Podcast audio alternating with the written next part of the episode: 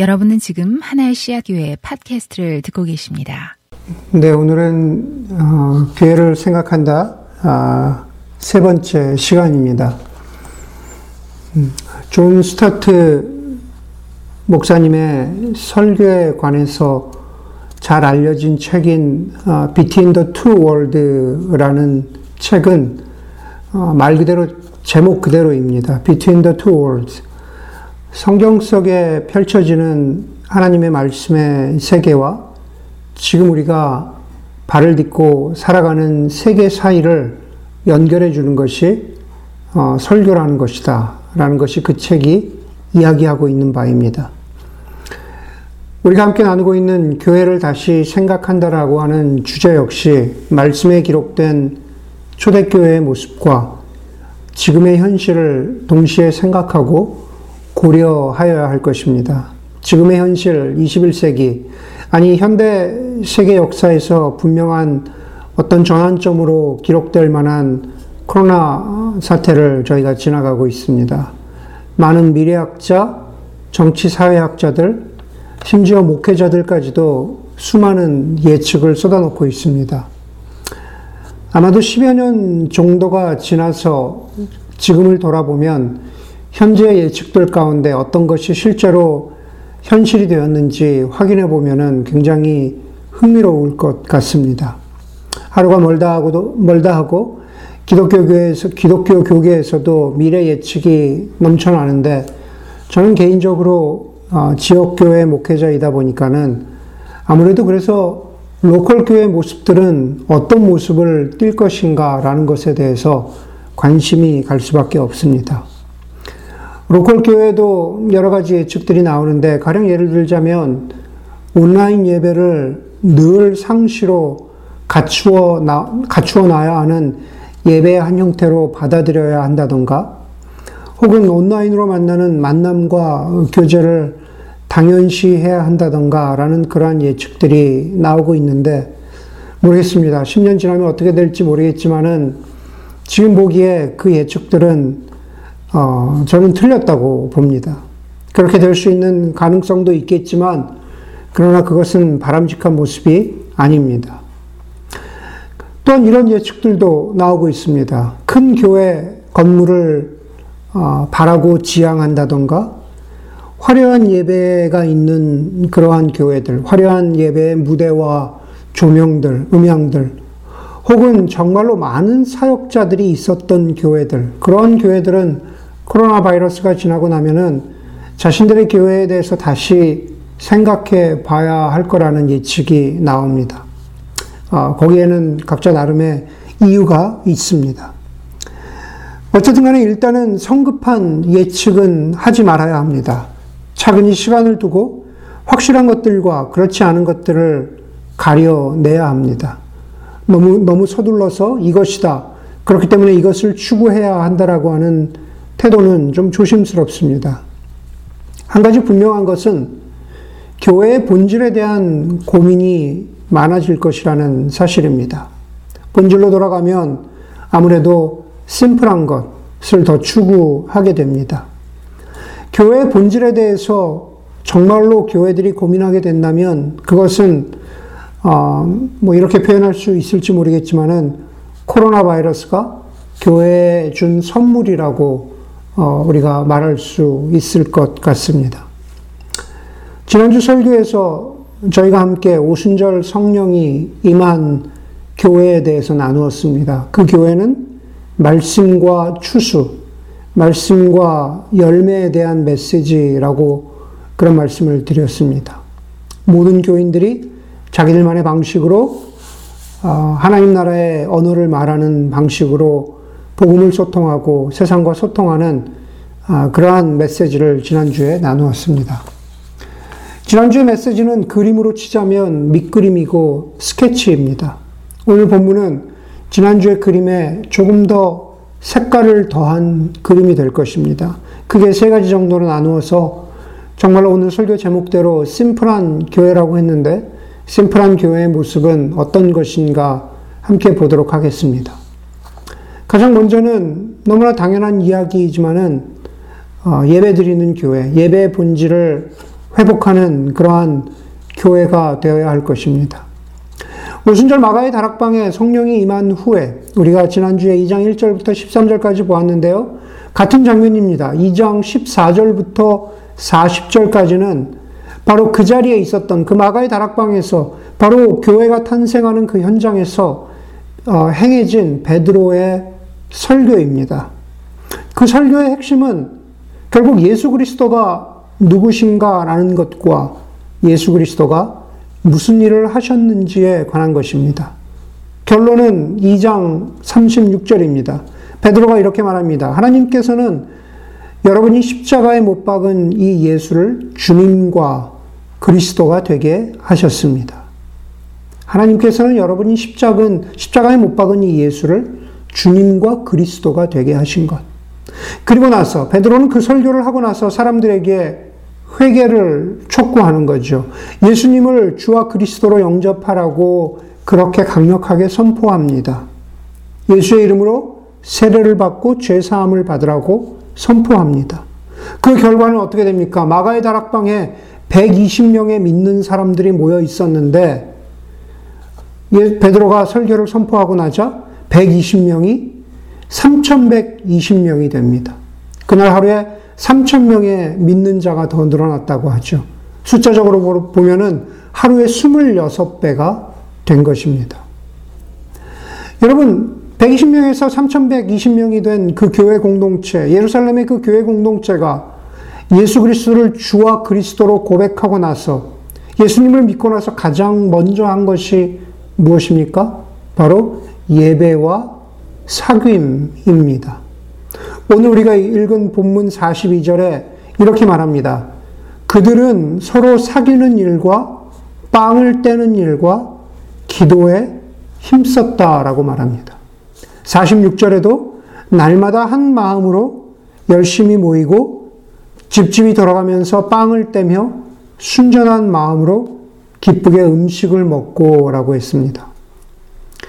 42절과 46절에 빵을 떼는 일은 그냥 그 식사가 아닙니다. 42절과 46절에 빵을 뗀다, breaking the bread라는 말은 성찬을 말하는 겁니다. 빵을 떼는 일과 기도에 힘썼다. 기도 역시 우리의 시선이 하나님께로 향하는 행위인 거죠. 그러므로 빵을 떼는 것과 기도는 예배를 상징하는 것입니다. 그리고 그 예배의 장소가 성전과 집을 번갈아 가면서 하나님께 예배를 드리고 있습니다. 그리고 나서 예배 이후에 이어지는 사귐, 우리가 보통 한국말로 애찬이라고 합니다. 영어로 love feast라고 하죠. 예배와 사귐이 있었다라는 것을 말해줍니다. 예배와 사귐, love feast는 총체적으로 예배의 한 모습을 어, 말하고 있는 거죠. 예전에 한국에 갔을 때 어, 대형 교회 정말 잘 알려진 대형 교회에 가서 예배를 드린 적이 있습니다.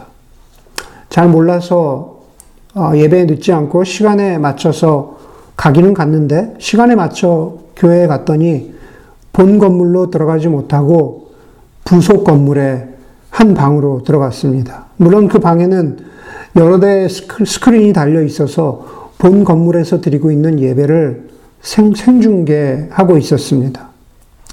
제 옆에 앉은 사람은 물론 제가 아는 사람이 아닌 거죠. 그렇게 어, 마치 때우듯이 예배를 드리고 빨리 지하 주차장으로 내려와서 이중 주차를 해놓은 차를 빨리 빼줘야 다음 예배에 들어오는 사람들에게 자리를 내줄 수가 있는 그냥 그럭저럭 아, 그렇 좋지도 않고 그럭저럭 나쁘지도 않은 그러한 예배 경험을 하고 왔던 것이 기억이 납니다. 코로나 이후로 집에서 가상 예배를 드리는 것이 당연시 될 것이라고 많은 사람들이 말합니다.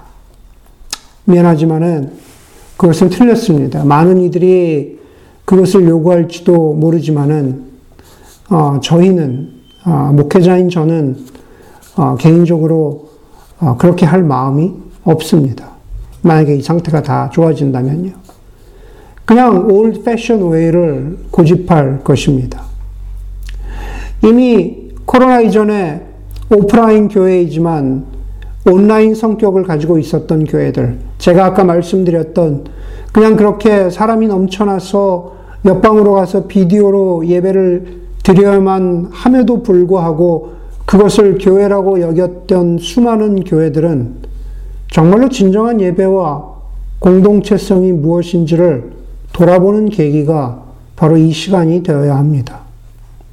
우리가 믿고 고백하는 신앙의 중심에 계시는 예수 그리스도는 육신으로 부활하셔서 제자들과 함께 먹으시고 함께 시간을 보내시고 그리고 승천하셨습니다. 우리의 믿음에 더 고귀한 영적인 것이 있고 우리의 예배에 더 비천한 육적인 것이 있는 것이 아닙니다. 예배는 우리의 영혼과 육신을 함께 모두 다 드리는 것입니다. 지금이 어쩔 수 없이 이렇게 드리지만은 그러나 우리가 드리는 온라인 예배는 어쩔 수 없는 환경에서 드리는 차선일 뿐입니다. 예배는 인격적인 삼위일체 하나님과의 만남, 그리고 그 하나님을 만질 수는 없지만은 우리의 형제자매들이 함께 모여서 드리는 예배에서 바로 그 예배에서 바로 그 인격성을 확인하게 되는 겁니다. 예루살렘 교회 함께 모여서 예배드리고 함께 모여서 교제했다라고 하는 예루살렘 교회의 인격성은 초대교회 다른 모습들에서도 발견됩니다. 사도 바울이 데살로니카 교회에 쓴 편지에서 함께 얼굴과 얼굴을 맞대고 만나기를 원한다고 했습니다. 내가 지금 너희에게 편지 보내지만 언젠가는 함께 얼굴과 얼굴을 아, 맞대게 될 것이다. 사도 요한도 마찬가지입니다. 요한계시록에서 소아시아의 일곱 교회들에게 편지하면서 내가 지금 편지하지만 아마 지금 시대로 따지면은 비록 우리가 온라인으로 예배드리지만 가장 원하는 것은 얼굴을 대면하고 만나는 것이라고 그렇게 사도들은 말하고 있습니다. 오늘 예배에서 오늘 예배드리는 공동체를 상징하는 두 가지 제가 이미 말씀드렸습니다. 떡을 떼는 것, 즉 성찬과 기도입니다. 여러분 우리가 성찬에 참여한다라고 하는 것은 물론 저희가 부활절 때 그것도 어쩔 수 없이 차선으로 온라인으로 성찬을 드렸지만 우리가 성찬에 참여한다라는 것은 우리가 어떤 사역을 하는 것이 아닙니다. 우리가 성찬에 참여한다라는 것은 우리가 하나님께 무엇을 드리는 것이 아닙니다. 성찬이라고 하는 것은 기본적으로 우리를 향하신 하나님의 사역입니다. 성찬에 참여함으로 하나님이 우리를 위해서 무엇이, 무엇을 하셨는가라는 것을 기억하는 겁니다. 빵을 떼면서, 포도주를 마시면서, 그러면서 우리는 하나님 앞에서 우리가 어떤 존재가 되어 가고 있느냐라는 것을 확인하는 것입니다. 바로 그 존재는 내가 되고 싶은 모습이 아니라 하나님이 우리에게 바라시는 모습을 말하는 겁니다. 성찬을 통해서 하나님이 우리에게 어떤 존재가 되어가고 어, 어, 되어가기를 원하시는지 그것을 확인, 확인 하는 거죠. 문화인류학자인 빅터 터너라는 사람은 아프리카 부족의 사춘기 통과 의례를 연구하면서 우리가 성찬, 성찬을 통틀어서 이야기하는 리추얼이라는 것이 문화인류학적으로는 리추얼이 경계 공간이다라고 말했습니다. The liminal space, 경계 공간이다라고 말했습니다. 경계 공간이라는 것은 삶의 어떤 한 구간을 지나서 새로운 구간으로 들어가기 직전의 시간과 공간입니다. 아주 원초적인 수준의 이해가 될 수 있겠지만은 마치 운전을 하고 가다가 우리가 깜깜한 터널로 들어가죠. 깜깜한 터널로 들어가면은 이전까지 달려왔던 길과는 다른 새로운 길이 우리의 앞에 저 멀리 놓여 있죠. 바로 그 터널 안에, 깜깜한 터널 안에 있는 시간과 공간이 경계 공간이 되는 거죠. 뒤에 있었던 시간은, 시간과 공간은 지나가 버리고 앞에 있는 시간과 공간 속으로 들어가게 되는 그 순간, 그 터널 속의 경험, 그게 바로 liminal space의 의미입니다. 예배는 바로 그러한 영적인 경계 공간이 되는 겁니다. 그 시간을 통해서 우리는 그 전과는 다른 어떤 존재로, 그렇죠? 다른 어떤 다스림 속으로 들어가는 거죠. 그리고 예배는 우리는 매주 예배를 반복하죠. 예배를 반복하면서 뒤에서 우리를 잡아당기는 세상의 손을 뿌리치고 앞에 있는 하나님의 세계로 나아가는 겁니다.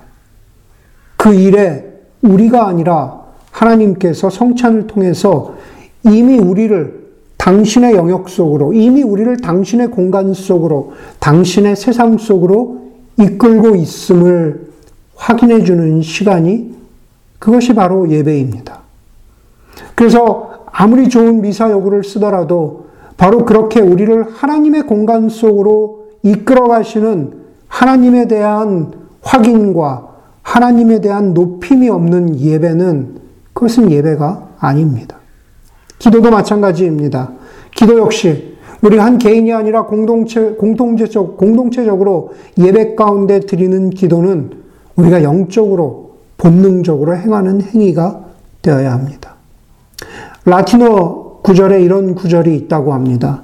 Lex orandi, lex credendi. 저 oral이라는 말이고, 어, 그 다음에 어, creed, 어, 신조라는 말이겠죠. Lex orandi, lex credendi.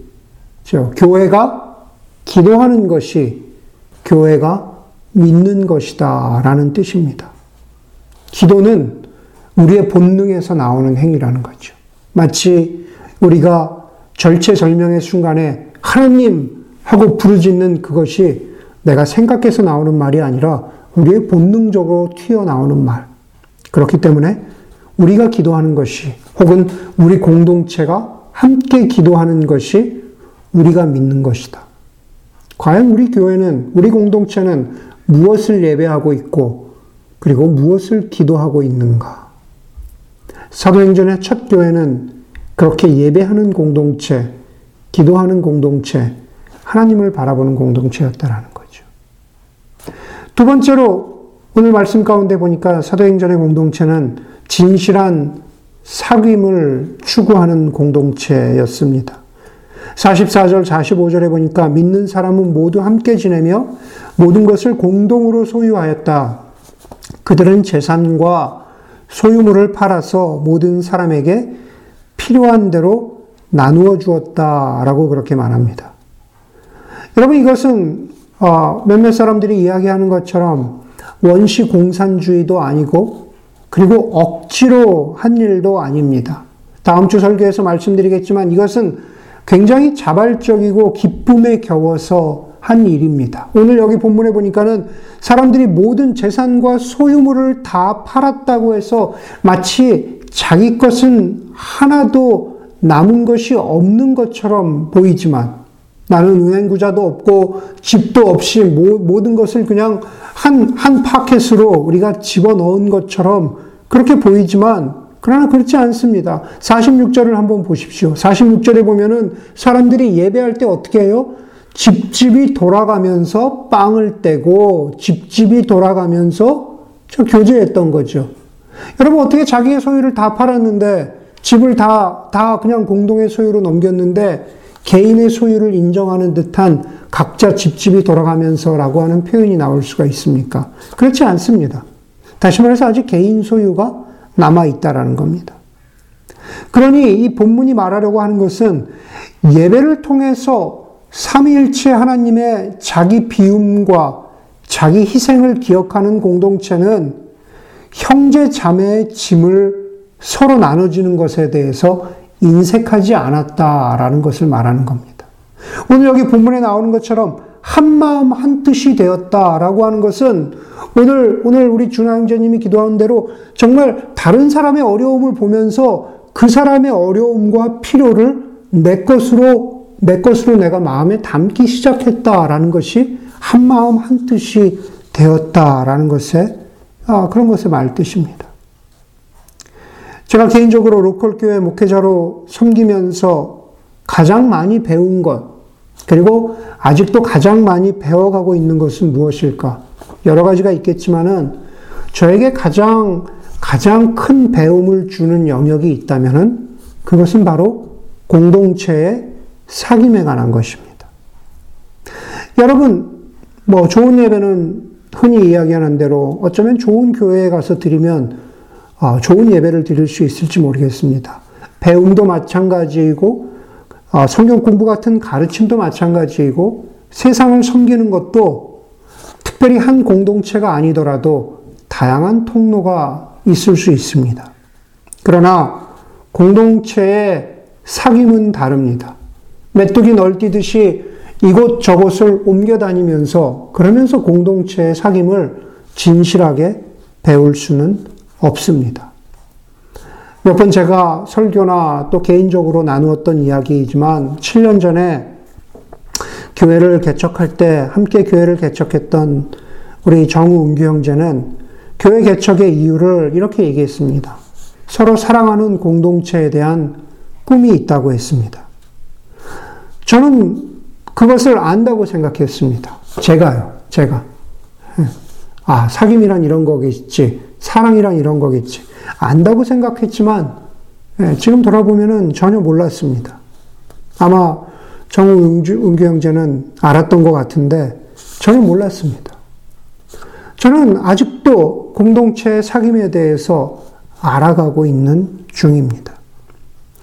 오늘 본문은 예배와 이어지는 love feast, 애찬에 대해서, 사귐에 대해서, 교제에 대해서 말합니다. 여러분, 절대적으로 함께 보내는 시간이 많다라고 해서 진실하고 깊이 있는 사귐을 보장해 주지 않습니다. 하지만 반대로 같이 시간을 보내지 않았는데 진실한 사귐으로 들어가는 것도 거의 불가능합니다. 확실히 아는 것 하나는 공동체의 사귐은 형제자, 형제자매의 사귐은 시간이 걸린다는 겁니다. 하루아침에 이루어지지 않습니다. 진실한 사귐으로 금방 들어가는 것이 아니다라는 것입니다. 그렇기 때문에 우리 모두가 공동체의 사귐에 대해서 꿈과 비전을 가질 때 그 사귐은 내가 바라는 한 개인인 내가 바라는 어, 어떤 공동체의 꿈과 이상을 이루려고 해서는 안 됩니다. 왜 우리는 이렇게 더딜까? 왜 우리는 이렇게 어, 천천히 가는 것일까? 빨리 저기까지 가야 되는데. 그것이, 그것이, 어, 가져다 주는 아, 유익보다는 아, 그것이 가져다 주는 독소가 더 많다고 많은 이들이 말합니다. 조급해 하다 보면 우리는 사귐의 공동체에 대한 우리의 꿈을 이루는 일에 너무 조급해집니다. 본회퍼의 말처럼 공동체에 대한 꿈과 이상이 한 사람이 공동체에 대해서 가지고 있는 꿈과 이상이 아무리 진실하고 정직하더라도 그것이 결국 사귐 자체보다 더 크면 진실한 사귐은 이룰 수 없다라고 말합니다. 사귐 자체는 본질이고 이상은 비전입니다. 비전이 본질보다 더 커서는 현실보다 더 커서는 안 된다고 하는 말입니다. 우리는 지금 그저 옆에 있는 형제 자매를 용납해주고 받아주신 바로 그 예수 그리스도의 마음으로 우리가 지금 얼굴을 보고 있는 형제 자매들을 대해야 합니다. 그래야만 내가 원하는 모습으로 사귐을 요구하지 않고 우리를 위하여 자신을 내어주신 삼위일체 하나님의 바람대로 사귐의 공동체를 이루어 가는 것입니다. 재산과 소유물을 팔아서 사람들이 필요한 대로 나누어 주었다라고 하는 오늘 말씀은 하나님의 형상대로 창조된 형제 자매를 그대로 받아들이고 그들의 짐을 지는 공동체의 모습을 말합니다. 그 사귐은 또한 밖과 세상을 향해야 합니다. 이번 코로나 바이러스를 보면서 한국교회가 보여준 모습은 수동적인 방어입니다. 특히나 대구에 코로나를 퍼뜨린 신천지와 관련해서 한국교회는 우리는 그 사람들과 달라요 라고 하는 것이 전부였습니다. 그 와중에 서울의 어떤 교회가 리더들을 훈련시킨다는 목적을, 목적으로 무슨 뭐 인분을 먹였다. 무덤가에 가서 하룻밤을 지나게 했다라는 그러한 기사도 나왔습니다. 한국교회 얘기는 뭡니까? 우리는 그 교회와는 달라요. 라고 말합니다. 그렇죠? 모두 다 수동적인 방어죠. 그러나 거기에서 멈추어서는 안 됩니다. 코로나가 교회들에게 주는 교훈이 있다면 세상의, 세상의 가치를 쫓아서 대형화, 황금 만능주의, 개인과 개교의 중심의 이기주의, 목적이 모든 수단을 합리화시켜주는 신자유주의의 세례 속에 푹 젖어 있었던 것을 회개해야 합니다. 여러분, 그런 말도 있지 않습니까? 한 시대의 사상과 결혼하면 다음 시대에는 과부가 된다. 교회도 예외가 아닙니다. 교회도 까딱 잘못하면은 이 시대를 뒤덮고 있는 사상과 풍조와 결혼하고 그것이 마치 옳은 것처럼 그것을 따라가다 보면 다음 시대에는 과부가 되어버리고 맙니다. 교회가 하나님 나라의 복음이 아닌 다른 것들과 손잡고 희낙낙하게 되면 다음 시대에는 울며 통곡하게 될 것이라는 그러한 말입니다. 45절에 보니까는 교회가 자, 자신들의 소유를 팔아서 나누다라고 했습니다. 그런데 그 본문을 곰곰이 살펴보면 팔아서 나누다라고 하는 그 동사들은 미완료 시제, 아직 현재 진행형의 시제라는 거죠. 다시 말해서 한 번으로 팔아서 나눈 것으로 끝난 것이 아니라 반복적으로 이루어져야 한다라는 행위를 강조하기 위해서 미완료 시제를 사용하고 있는 겁니다. 저희 하나의 시학교에도 주는 교훈입니다. 이번 코로나 사태를 겪으면서 다양한 모양으로 세상과 사귐을 한 것은 우리가 그렇게 섬긴 것은 완료형이 아니라 진행형이 되어야 합니다. 사도 요한도 요한일서 3장 17절에서 형제 자매의 궁핍함을 보면서 우리가 가진 것을 나누지 않으면 어떻게 우리 안에 하나님의 사랑이 있다고 할 수 있겠습니까? 라고 말했습니다. 여러분, 바로 그 사도 요한은 바로 이 오순절의 현장에 처음 교회 자리에 있었던 사람인 거죠. 자신의 풍요로우심을 우리의 영적 가난을 위해서 기꺼이 내어놓으신 바로 예수 그리스도를 경험했던 제자입니다. 우리의 안을 향하는 사귐, 그리고 세상과의 사귐을 끊임없이 진행형으로 이루어가는 그러한 교회가 되기를, 우리가 교회의 사명을 다하는 날까지 그러한 교회가 되기를 주의 이름으로 간절히 소원합니다. 예배와 사귐, 그리고 마지막으로는 가르침과 배움을 게을리하지 않는 공동체를 오늘 본문에서 말하고 있습니다. 레리 크랩은 교회를 교회되게라는 책에서 이렇게 말합니다. 적어도 한 가지 중요한 면에서 중독과 예배는 공통점이 있습니다. 그랬습니다. 잘 들어보세요. 중독과 예배에는 공통점이 있대요. 두 가지 다 내가 간절히 갈망하는, 내가 간절히 소망하는 대상 쪽으로 움직인다라는 거죠. 그렇죠. 중독도 내가 간절히 원하는 쪽, 예배도 내가 간절히 원하는 쪽을 향해서 간다라는 겁니다. 다만 중독으로 치닫는 내 욕망 밑에는 거짓말이 있다라는 거죠. 네가 이것을 하면 너를 기쁘게 해줄 거야. 그러나 그것은 거짓말이라는 겁니다. 그러나 반면에 예배는 진리가 나의 갈망을 이끌어가는 거죠. 참 진정한 예배를 드리게 되면은 하나님의 말씀이 우리를 선하고 영원한 쪽으로 우리를 이끌어가기 때문에 예, 거기엔 가치가 있다라는 겁니다. 레리 크랩은 예배에 대해서 말했지만 저는 그것을 공동체로 바꾸어도 무방하다고 생각합니다. 오늘 설교에서 도입부에서 아까 말씀드린 무슨 신천지라든가 무슨 인분을 먹였다는 그런 교회들 그 내용은 가르치는 내용이 분명 잘못된 것이죠. 여러분 현대 교회의 문제 중에 하나는 바로 반지성주의입니다. 많이 배우면 머리가 커지고 많이 배우면 교회를 힘들게 하고 많이 배우면은 목사에게 자꾸 질문하고 많이 배우면 자신의 신앙에 도움이 되지 않는다는 그러한 반지성주의는 믿음에 대해서 질문을 던지는 것을 미성숙한 것으로 여기고 마치 덮어, 덮어놓고 믿으라고 하는 그러한 신앙생활을 강요합니다. 아직도 그런 풍조가 많이 남아 있습니다. 그러다 보니 교회에서 그렇게 가르치다 보니 이단이나 그런 잘못된 가르침을 전하는 곳에서 들어보지 못한 이야기들을 하면은 신기하다라고 생각하면서 그것에 속아 넘어가는 거죠. 제대로 배웠다면은 그럴 리가 없습니다. 여러분, 그러니 우리는 뭐 신천지와 달라, 우리는 누구와 달라 라고 하는 그러한 수동적인 자세가 아니라 바로 이것을 함께 배워봅시다. 이것에 대해서 가르쳐 주기를 원합니다. 라고 하는 능동적인 영적 배움의 자세가 교회 가운데 있어야 합니다. 그게 오늘 초대교회 모습에서 보여주는 거죠. 가르침과 배움에 대해서 게을리하지 않았다. 우리 교회 공동체는 우리 그 공동체의 갈망은 열망은 진리를 향해서 배움에 대해서 배움을 향해서 나아가야 한다라는 거죠. 사도행전은 그렇게 가르침과 배움에 목말라 하던 그리스도인들과 공동체의 모습으로 가득합니다. 그 시작이 오늘 42절에 나오잖아요. 그들은 사도들의 가르침에 몰두하며 그랬습니다. 사도들의 가르침에 몰두하며.